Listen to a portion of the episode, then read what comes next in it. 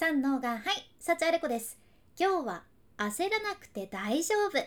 老子の教え。急ぐ人は遠くに行けないというテーマでお伝えしていきます。賢者は歴史に学ぶということで今に生かせる大切なことを歴史から学んでいく回でございます。今回は英語ではラオツーって言うじゃけど老子道教の創始者とされる中国の哲学者老子にフォーカスいたします。この道教っていうのではね人生とは川の流れのようなもので私たちの多くはこの川の流れに流される危険を怖がって岸辺にしがみついてる状態なんですよ。だからずっとしがみついてる状態だからこそある地点では私たち一人一人そのしがみついてるのをパッと手放して川が私たちを安全に運んでくれるっていうのを信じなきゃいけないよねっていうことを教えてくれとっていわゆる流れに身を任せるっていうこれが一つポイントなわけですよ。うん、やけん老子はその流れに身を任せる。その流れに乗るための教訓とかもしっかり残してくださっとって。今回はそのたくさんの教えの中の一つ。焦る気持ち。急ぐ気持ちを捨てましょうっていうのをシェアさせていただきます。そう老子がねおっしゃってるんよね。急ぐものは遠くへ行かないっていうことじゃん。うーん。なんかさ人間ゾーンに入ることってありますよね。私が初めて経験したのはね中学1年生の時かな。バスケ部のみんなでねその長距離を走って学校の周りをずっと何周も何周も走ってでその学校にたどり着いた順ゴールした順に次の公式の試合に出るメンバーが決まるっていうねもうすんごい競争があって。その時ね長距離やけんさやっぱりペースを考えながら走らないかんちゃけどでものんびり走ってたらとてもとてもその先輩たちには勝つことできんし私はねもう今考えたらめっちゃ危ない走り方しとったなって思っちゃうけどさもう全力全部全力長距離なのに短距離の走り方で全部その長距離全てを駆け抜けたんよね。普通無理なんやけどいやもうほんと全力少女の私でしたので それをやっちゃってね。でもそうするとね不思議とこう最後の方ゾーンに入ってさ呼吸も足もその感覚がなくっていや絶対真似せんでほしいっちゃけどでもね最高にもうめちゃくちゃきついはずなのにもう自分の気力だけで前に進んでる感覚、うん、でもなんか自然に前に進んでるというかもうその時初めて自分今ゾーンに入ってるって思ったじゃん。そうやけこういう何て言うかほとんど無意識やけど意識して努力せずともただただ前に流れていくというか好きなことをする時とかねゾーンに入る人多いんやないかなって思っちゃうけどその老子が教える道教ではね努力をしない行動っていうのは決して何もしていないっていうことやなくって人生の大きな流れと私たちの動きを一致させている行動だと考えられとるじゃん。うん、これがまさにゾーンに入ってるっていうことっちゃけど自分がやってることと一体となってその過度な努力とか何か葛藤をしなくても深い集中状態に入ることを言うんよね。で例えばさ睡眠とか考えてみると分かりやすくって本当にもう今日はすぐ寝なきゃいけない早く寝なきゃいけないとかって無理にリラックス状態に入ろうとすればするほど眠れねえっていうことありませんか？そう。寝たい寝ようって強く思えば思うほど眠れなくなっちゃってうわーってなんでだってなるわけやけどそうやって努力とか何か葛藤があるよりもただただ手放す方がずっと役に立つっていうことじゃね。私も前の仕事の時とか何回も経験したけどもうね時計を夜中何回も何回もちらって見て今寝たらあと何時間眠れるよねって考えたり逆にいやもうこれ眠ろうって思ったら思うほど眠れないっていうのを自分で分かっとるけよしじゃあもう眠ろうって意識しないように意識しちゃうと またねこれ眠れないしダメなんですよね。どうしたらいいのっていうことででも意外に今日スッと眠ることできたなっていう時は自分の頭に何か思考がこうバーって浮かんできてそれが消えていくというのをただただ観察してる状態そういう状態やとリラックスしながらゆっくり眠りにつくことができるっていうのあるんですよ。そう。やけん自分の体の調子に合わせることでその自分の体に同調することでそれが、うん、物事を効果的に運べたり効率的にできたり。そう。これは過度な努力も必要なく済む方法なんよね。でこういうことを日々実践するには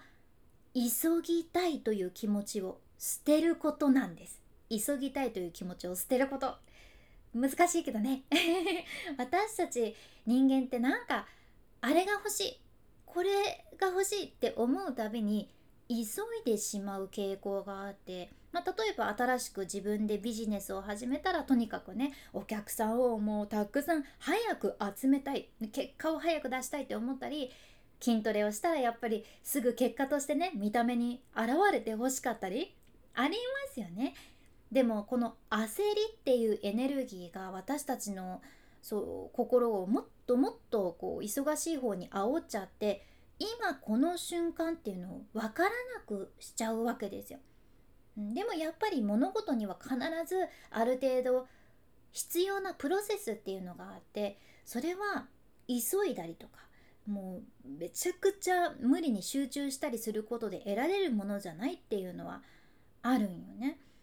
うん、私もリポーターの仕事をしてた時もう本当に明日うまくなってないかなって。もう1週間後めちゃくちゃベテラン並みにスキルが上がってないかなとか願ったことあったけどあこれってそんなスキル云々じゃなくて人間力も関わってたんだなとか言ってこれってでも人生でいろいろ経験しないとたどり着けないものだったんだなって後で分かることになるんやけどやっぱりある程度必要なプロセスっていうのがあるわけですよ。本当に貴重で大事なものっていうのは近道ではいけないんよね。そう。うんやけんってじゃあもう本当に全部受け身で全てを流れに任せますっていうことでさもう私何もしません。ネットフリックス見るだけ。もう他には一切何もせずにずっと寝ます。もうトイレも行きませんとか言ってももう全てがねうまくいくわけやなくって。やっぱり何かを達成するためには行動を起こすというのは欠かせないわけですよね。うん、ただ実はその行動何かを達成するための行動プラス物事の自然な成り行きというのをそのまま認める。流れに身を任せるっていうこの考えとセット。これが大事なわけです、うん、私も大学の頃から大事にしてる言葉の一つにさ全部今がベストタイミングっていうのがあるんやけど一見ネガティブなこととかポジティブなことなんでもなんで今起こるんだろうって今起きなくてもいいにっていうことがさ起こることって人生でもあるけどそんなことやなくってもう今がベストタイミングだから全てが起きてるっていう考えのもと